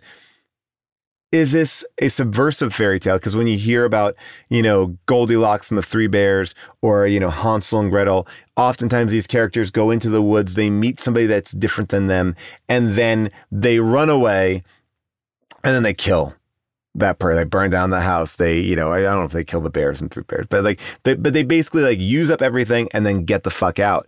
Here, it's the same idea. They go there. They Wait, did you just ask if Goldilocks kills the three bears? Yeah. right? Is that how it ends? Does it end like that? I, I don't think she kills them. Don't they just chase her out? Wait, they don't kill her, right? No, I don't. No, I thought that you would go back and kill them. Anyway, oh, Oh, but you- I'll- oh, right. yeah, right. that- oh, yeah, yeah. she'd run away and then come back and kill the bear. Yeah, like oh, that house they tried to Why do would you something. do that to a bear? It's just, it's a bear. So we're just gonna ignore the bear then? It's a bear. I mean, look, there is a it is a bear, uh, but I'll say that like it's the opposite of every fairy tale that we've ever heard, which is like you go there. You're penalized for taking everything, but then you actually ingratiate yourself. You like we are so taught in our fairy tales, like different is worse, right? Different is not right. Like what are these people doing? Like oh, it looks weird. It looks weird. We're not we're not up for this. And this is one where she stays in the weird world. It's not that weird. She actually understands it. Like maybe, you know, maybe the witch in the woods isn't that bad. You know, maybe the bears aren't that bad. But, you know, our, our culture, a lot of our culture is about these stories, not even our culture. You know, a lot of culture is about Yeah. going, you know, these fairy tales about going into a, a scary place and finding your way out of that scary place and being like, oh my gosh, I'm so happy to be home. But maybe home isn't where you always need to be. You're right. In a way that the way you're describing it makes it sound like propaganda. This fairy tale is saying, don't go there. Those people are bad. And if you do, you should probably go back and kill them. Yeah. And what if that story is wrong? What if the new way of telling a story is what makes more sense? Right. Or what what if we are not listening enough to anyone and we're not really looking and seeing what we like instead of just taking from it. Like these people had nothing they didn't want to be a part of this. They wanted to just be observers and take and steal and use their culture for to forward their own objectives, not be a part of it. You know, whereas I think, you know, when you watch uh, Dani go through, she's actively asking questions, w- learning, watching. You know, not she's not there for any reason besides she has no purpose in being there besides being tagged along. And I think in a weird way that it it makes her want to lean in a little bit. She is asking the right questions. So she basically tells her boyfriend like, "I think someone's killed or missing." And he's like, yeah, yeah, yeah. Anyway, so uh, what goes on here about incest? Like, it's like, you know, and you see that in her face, and she's like, what, what, what's happening here? Like, Yeah. you know, and, I- and actually, yeah, like even how she's trying to explain it to him, she- you don't understand this boyfriend wouldn't have left his girlfriend here. right. Like she knows it's wrong because of this emotional level being wrong. And he doesn't recognize it's wrong because he doesn't get the emotions. Well, because he's not even, but he doesn't care because it doesn't, it doesn't affect doesn't care. him. It doesn't affect But yeah, it's him. like he, doesn't see it even the way she does because he doesn't know what that bond is supposed to feel like. right. And and actually, you know, I was gonna ask you like, what's Pelle's role in this? Because Pelle seems to be like the only friend who kind of likes her of his group, and he's like, I want you to come. I feel like you, you know, should go be there. I wanted you to come more than anybody else. He almost talks her into it when there's a chance that maybe she wasn't going to go after all. God, by the way, that cut from like her running into the bathroom to them being in the airplane at the bathroom, amazing. Uh-huh. But Pelle, you know, he makes her the birthday present of the illustration. He gives her the kiss. Part of me was watching this being like, oh, is this like Pelle's thing? Like, is he going to start dating her at the end of this? But just as I was about to phrase that question and ask you that, I don't know if there's any couples in this community. You don't see any couples walking around like necessarily hand in hand like a unit. You know, the people that we see are pretty much individuals of the community. You know, they stand equally spaced from each other at the ceremonies. It doesn't, you don't really feel families. And we know that they don't have families necessarily traditional way from like the redheaded girl. So, what if this is a fantasy world where there aren't even couples, where they're like, couple is a bad way of structuring anything? Well, yeah, there right. shouldn't because be it- couples. Right. It's sort of like I agree with that. Uh, and it seems like that part of that is like they bring in these people to forward, like certain people get entered in so they can keep a clean line, a clean bloodline. I think what's really interesting about Pelle is that he is looking at her and he's feeling that she is someone that can benefit from community. She is someone that isn't as jaded as these other friends, that isn't that selfish, but could use. You know, it's like what you were saying about your Swedish friends, like that they were like, "Well, I don't need to make American friends because I I have my Swedish friends." Like this idea that like I think he sees in her like I want to bring you here. I want you to feel a part of this. When he shows her the pictures of the other women there and and is like bringing her to it. I think look, if she became selfish, I think she would die. Like I don't think that like he feels that there's any more there, but I think he does part of his I think the reason why he succeeded is because he did find the proper May Queen, the person who could come from the outside world, that could continue the bloodline, that could be a part of this community. Like he did his job perfectly. Um, with that in my mind. So I, I like I, I see him as a really astute member of, you know, of of uh, as an astute member of of, of a society, like that he's actually able to see somebody for what they are. Aw. so, yay, yay for Pelle. I, you know, so right, yeah. I mean, look, what what can Yeah. you do? It's funny. I feel like the first time I watched this film, I was like, man, Pelle brought his like dude friends over to get them killed. But I don't know think if I see it that way anymore. I think he's just like, oh man, they fucked up. Oh well. I Well, can't I will look, I I- won't take their side against my community. Look, I think it was like we're going to bring some people here, and we'll let them. They could all be good. Like I mean, they clearly took something from Christian, uh, you know, um, and that's, that. true. Yeah. If Will hadn't peed on that tree. If, well, I think Will if- would have been, yeah. I love, by the way, how he gets lured away. I mean, Will Poulter makes such like an impression in this movie, and then he gets kind of seduced away from the table by the by the other um Hårga girl, and like, I love this conversation because I just find it so absurd. You'll come with me? What? You'll come? Uh, I'll show you. okay. Sure. Yeah? Yeah, great. Um, I was just like, I'll show you, and he's not like, show you what. you know, he's Right. like, she's going to show me.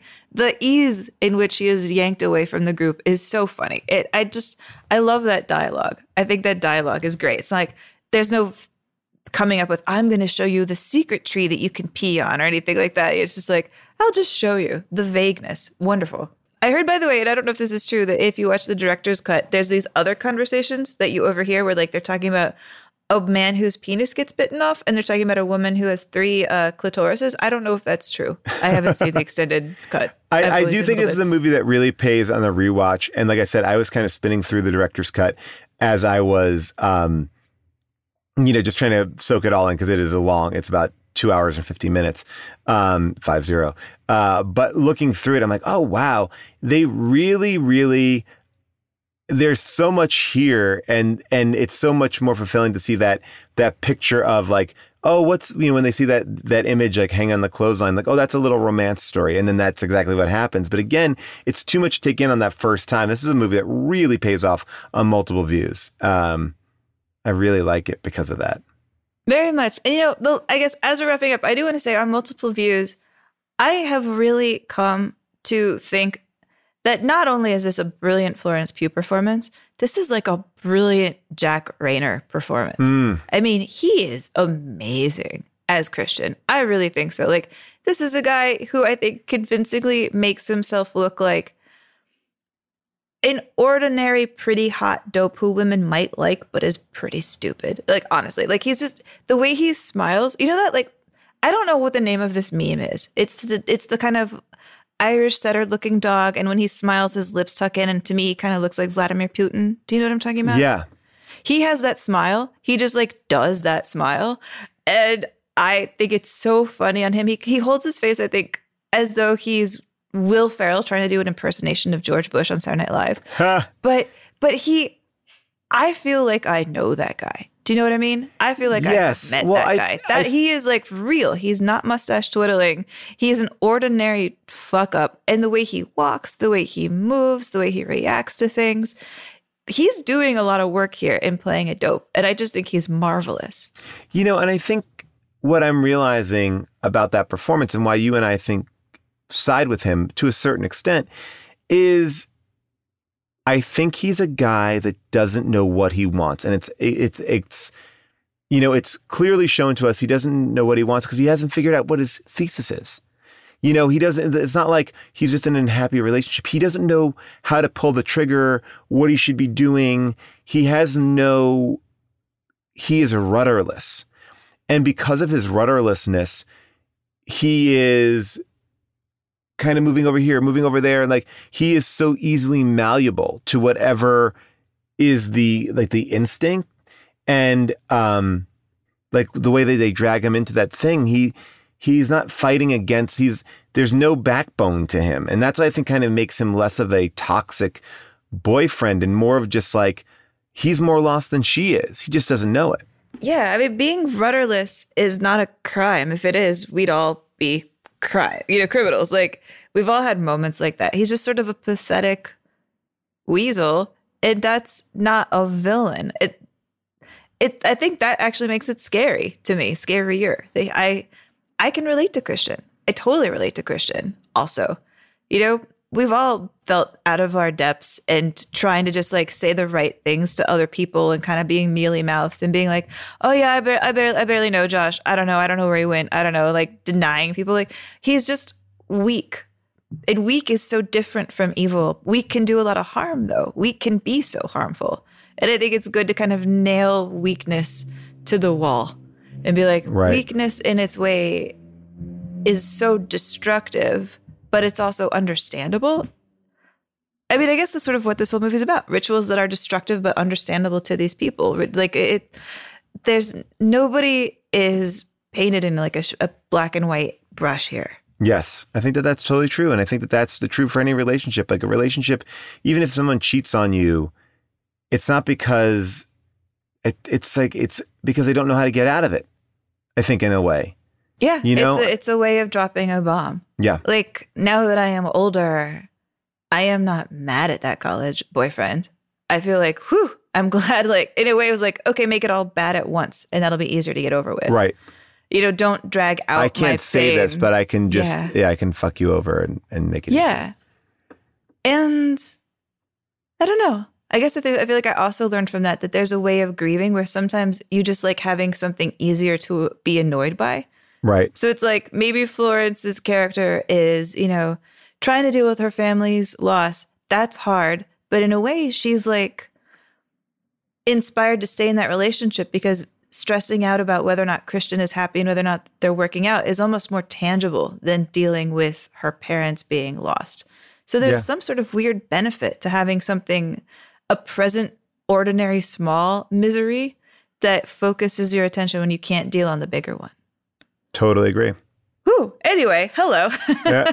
Uh, yeah, no, and I think that that's why this movie is utterly rewatchable, but it's also a movie that I found myself so connected to right away, and it's visually compelling. I think it's emotionally compelling, and you know, you you talk about a movie that isn't really living in close-ups, and it's living in these very static shots where you're just actually watching people perform. And I think in a weird way, the lack of movement in the camera, the amount of extras in the background, always in tandem, always doing something, is creating this.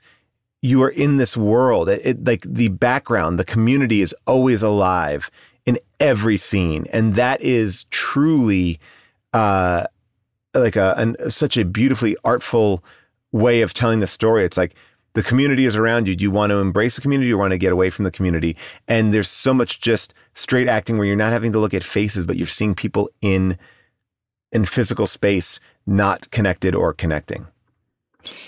well, do you want to hear a negative movie review from somebody who did Oh not gosh, connect sure, to this at course. all? Yes. It is bum bum bum Rex Reed from The Observer. Makes sense. And this is what he wrote in his pan of Midsommar. He called it grim, grisly, and downright sickening. Midsommar is a feel bad horror film about suicide, mercy killings, insanity, graphic nudity, religious hysteria, and the kind of grotesque imagery that exists for no other reason than shock value. Director Ari Aster's delusional fantasy films contain enough imagination for today's pretentious critics to label him a quote unquote visionary, but not enough substance or ideas for the real world to regard him as an artist of true and lasting value. This film seems endless, with all of the horror restricted to beginning and end sequences with interminable wide angle lenses capturing the moment by moment eccentricities of the cult in a pointless series of mood changers that explain all but the most basic necessities. Who are the parents of the endless children raised by all cult members together? What is their purpose? Where do they go in the winter? The food is strange, the midnight sun never sets, the elderly indulge in rounds of eerie, slow, ritualistic yodeling that sounds like the E-I-E-I-O in Old MacDonald Had a Farm. The result is a sick, sophomoric, and paralyzingly overwrought and overlong send-up of the woman's movement that will either insult, enrage, or thrill female audiences. Huh. a send-up of the woman's movement. That is a Rex. Reed. Never stop being Rex Reed. I love it. I mean, there's nothing to say, uh, but yeah, hilarious. Hilarious. Well done, sir. Well done. May the may the bears treat you kindly. well then, Paul, you have finally braved a movie that you were scared to watch, and I was kind of thinking for next week, I would bring out a movie that I only recently watched last year because I was terrified to see it, and it did put me in a completely creepy and destructive mood. And now it has a uh, sequel reboot. I don't even know, but it is Hellraiser. Have you seen Hellraiser? I have not seen Hellraiser. oh boy, Paul, this might be the movie you have been dreading. Okay, well, I'm ready to go. Let's let, let's bring it on. All right, we're really gonna. St- I don't know if we've done a movie as hardcore as Hellraiser, have we? Oh man. Well, I'm here for it. I'm in, I'm emboldened by my first foray back into the horror genre, and let's take a listen to the trailer for Hellraiser. Hellraiser. Beyond any terror you have imagined.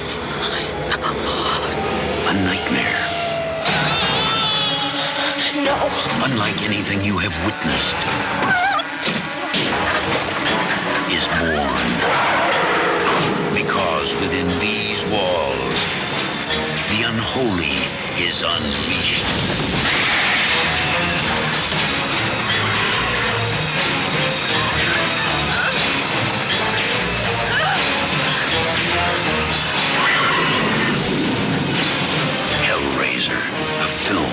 5 Barker.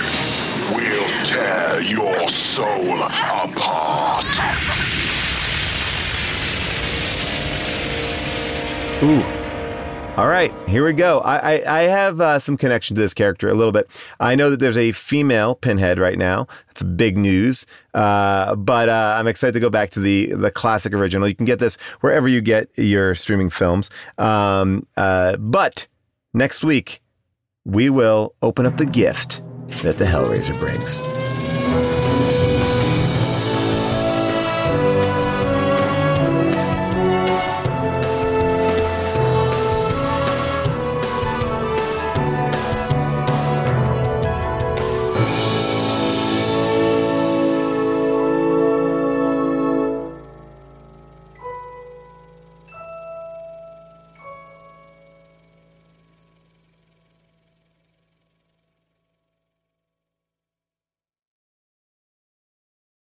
At Delta, we know Mike in 8C prefers reality TV to reality. So we provide more than 1,000 hours of in flight entertainment. On the next flight, 8C is Mandy, a foodie. So we offer all types of food options. Because at Delta, everyone flies their own way. Delta, keep climbing. Life is a highway, and on it there will be many chicken sandwiches. But there's only one McCrispy. So go ahead and hit the turn signal if you know about this juicy gem of a detour.